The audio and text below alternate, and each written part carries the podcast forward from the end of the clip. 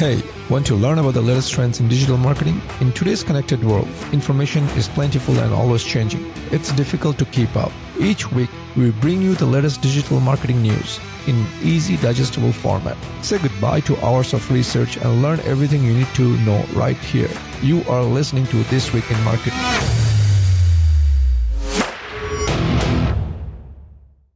Hey everyone, welcome back to This Week in Marketing Show, also known as the TWIM Show. I'm your host Sajid Islam, and today I'll be going over the notable news and updates in the digital marketing space from the week of March 22, 2021. First of all, we have a quick update from LinkedIn. So basically, what's LinkedIn is saying that from starting April 2021, we are gonna get this uh, read receipts and typing indicator uh, on LinkedIn messages as well as um, emails. And if you're not sure what this is, it's basically it's that check mark that you get when you use uh, when someone reads your message on WhatsApp or Facebook Messenger, right? However, uh, LinkedIn is saying this is something we could um, control in our LinkedIn accounts in our settings. So that way, if we don't want someone else to find out when we have uh, when we have read their messages, we can turn it off. Nevertheless, uh, I think this is a helpful features because oftentimes we will send messages on LinkedIn not realizing whether they have um, received it or not, whether they've read our messages or not. So that's a good, but at the same time, we want to read something and not respond to it and feel like you know people uh, we're ignoring them. So the two things is like number one is it's good for people we are connected to and we want to hear back, but then again, it's like bad for um, bad for us when we are hit by spammers or scammers and things like that. But we'll see how this all plays out. But this is something you should know and use it in your business the way you see fit. Okay, moving on. Moving on. Uh, we have WhatsApp's uh, making a quick update, uh, which is on WhatsApp Web. Up until now, we could only uh, use WhatsApp Web or desktop if we have actually WhatsApp Web is only if we had our phone nearby and connected to the internet. If not, it will stop working. WhatsApp's realizing that you know that's kind of a bit of a pain, and they're making this update where we don't have to connect or keep our phone connected to all the internet all the time. Uh, this is good, especially for WhatsApp business, where uh, if I'm using it in my business, I don't have to keep my phone, or I could just connect it to the web and move on. And I know if you're following our show, you know that you know we have covered how WhatsApp is moving slowly and slowly into business world where they can actually make money. Okay, moving on. Next is a quick update from Microsoft, which is uh, they did an annual ad quality review and reports, and what they announced is that they have seen uh, quite an increase in ad fraud in 2020. Uh, that like you know there's about you know what they did is they suspended 30, 300,000 advertising accounts in 2020, which is up 30% from 2019. And they also removed 1.6 billion, hmm. billion with a B, bad ads, and rejected about 21 million ads in accordance to in accordance with their sensitive advertising policy, and removed 270,000 sites from their system. Now, with all this, you might be just wondering, like, you know, Sajid, why are we covering all these nitty gritty things? Well, number one is this just shows you how big Microsoft's Bing search ecosystem is, right? This podcast is about to give you analysis and insights into things that are good for your business and that you probably are not considering. So keep in mind that you know with this big um, you know numbers, that means Microsoft Bing is the silent uh, ad system that you may have missed out, especially if you are targeting in your business the you know older demographic people older demographic old, like you know people who are 45 or 50 plus right? This is probably what something you want to do. So keep that in mind uh, and if Bing is not in your radar maybe you should think of it if especially if you're serving like you know older people Okay. Moving on, there's another update from Microsoft is that you know auto apply ad suggestion from Microsoft. This is something that's available in Google right now, and Microsoft is taking a step further where they says you know we are going to apply, we're going to suggest, uh, we're going to give you recommendations on your ad accounts, and if you don't take any actions or turn it off, we're going to automatically apply to your ad account in 14 days. It's like telling your, you know, I don't like this, is all I will tell you. Really, it seems like, okay, fine, Microsoft, I know you're pushing AI, you want to do this, but this is just going to basically pad your bottom line because a lot of the small business owners are so busy. Oftentimes, they cannot get to their uh, ad account every day, and sometimes they will think, oh, this is coming from Microsoft, this must be good, right? But not always is it good because just because it's coming from Microsoft, because you know they are using AI tools and they will just apply automatic suggestions, things like that. Now, in the last update i said you know you should look at Bing advertising if you're not especially if you're serving like you know older uh, older people.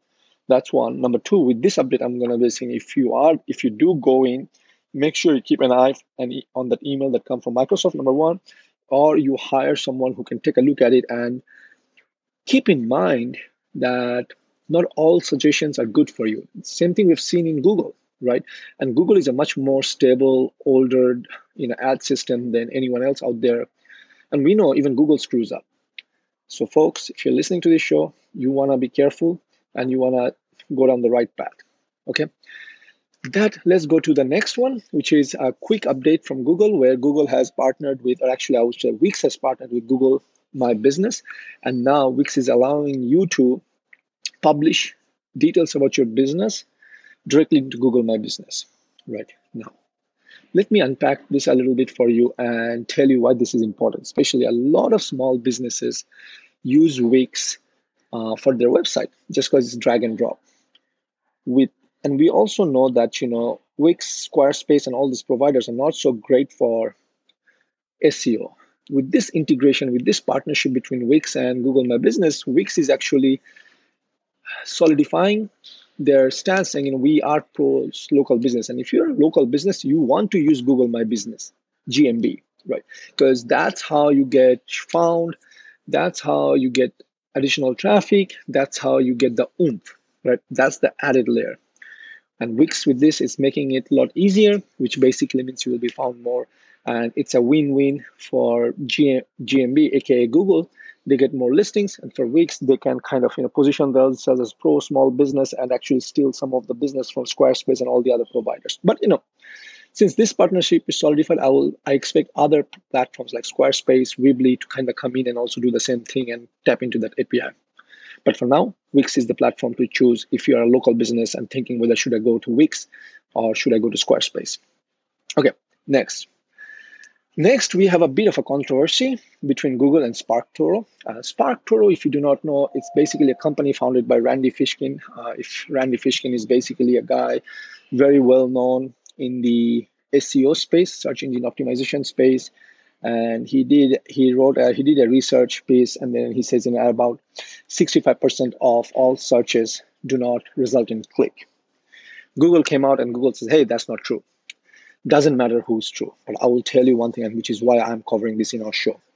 Number one, regardless of who is right and who is wrong, this is actually a trend. Nowadays, when you search for something, you will realize right after you search, Google will show you a snippet of the result. Like let's just say, what's uh, how do I?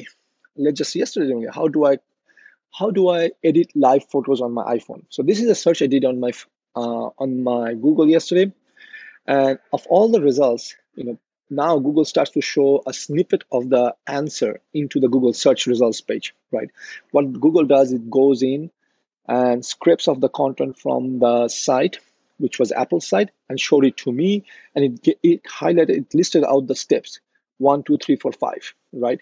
And that had enough information for me to get my results, get my answer. Google is doing this because they want their searchers to be happy with the result and they want to keep using Google. On the flip side, this is where Randy Fishkin is coming out and saying, you know, this is what this basically means is that Google is scraping our content and we are not getting the clicks, but Google is serving the users as a way we're losing out. Because in the previously, what would happen is Google would show me the URL and the highlights, and I would have to click on each link to go and visit, read the page, and then you know decide if this is a good content or not. But for a content publisher, for a content creator, that basically means a site visit, and that would basically mean, oh, now we have someone in our, you know, we have pixelated someone, we have done something, and we are there in a remarketing list or an audience list, and we can figure something out, and we can figure out, okay, was this content valuable or not? right? Now, with Google's strategy with this, what happens is like oftentimes I don't even go all the other links because I got my answer and I'm happy with it. But the question for you is, or the question you might be asking, Sajid, then what does it mean for us? What does it mean for our business? Well, number one is if you really truly to be, if you want truly to be found, you want to create helpful content, absolutely, content that answers people's question Number two, it, it makes super difficult for you to find what type of content is resulting in clicks and, and not clicks, right? So that's a challenge because now you do not know which content is getting really shown and not shown. So Google will have to change something, but this is actually a problem. It's a it's a two-way problem, right? Because it's a double-edged, uh, double, it's like a double-edged sword. One way is only helpful contents get shown up, and then you know if people find your content to be helpful, then people will you know say, "Oh, I want to read more. Let me click on this link," and then they go to your site. But other times is like you don't even know if your content is helping someone and if that was a valuable piece of content, right? So Google needs to first, I feel like, you know, regardless of who is right with this right hand, which is SparkToro, or the left hand, which is Google, what Google needs to come up in the Google Search Console is a new metric that says how many times was your content shown to someone else, right? If unless that thing happens, we are losing out. You know, Google is Google is using our content to answer the queries and help their users, their visitors, or their searchers, and they're not giving it to us that information. So that means we are losing out and we're creating content. And we know something or the other is going to happen in the coming years just because um, people are going to revolt. People are going to revolt. Okay, let's move on. So that's what it is on this update. Uh, the next update is again from Google. Two big updates over here. Number one is Google launches promotion ads for hotels. Uh, that's self-explanatory now. You know, with those ads, what you can do is, if you're a hotel, you could actually promote. Uh, uh, you could promote your two types of thing. You know, um, promotion ads to to drive clicks as well as you know reservation ads, uh, something like online bookings, things like that. Uh, that directly takes you to the booking page. So that's good. So now they have a separate category, like you have Google Shopping ads, now you have Google Hotel ads. Let's just call it hotel ads. The other thing Google did this week was they added a new property set to their structured data docs. Now, if you're not sure what structured data docs, it's a big concept, but behind the scenes, you know, there is a way for us to add metadatas uh, to our web page so that you know when someone searches google can take those information highlights and basically present it in a very nice structured way to answer people's question so one of the things they added is like you know is i'm looking at menus is accessible for free uh, tag uh, or data set to the structured data docs Okay, so what does how does this help? So for example, say if you're a park, you could say is accessible for free equals to true, right? That basically means your property is uh, open to every everyone and is for free. Now, if you're a museum and you have a fee, you could say is accessible for free equals to false, which would signal to Google as well as tell it to their searchers like, you know, hey, you are you will have to pay a certain money for that so sometimes people search for terms like you know parks that are free or you know museums that are free near me so for those kind of signals google is saying oh we're going to add this data tag and you know that will help signal whether you are free or you are paid. Great option if you ask me. Again the google is going to help more of their searchers right? And it's gonna help us as well to differentiate from people who probably would not is looking for free stuff and not um, uh, not gonna pay for it, and then we unnecessarily we're gonna you know get rid of those freebies and vice versa. So if you ask me, it's a good thing. Now, if you have if you're not familiar with structured data docs, then you definitely want to follow our blog because this week we are going to write a blog on what is structured data docs and what its benefits are.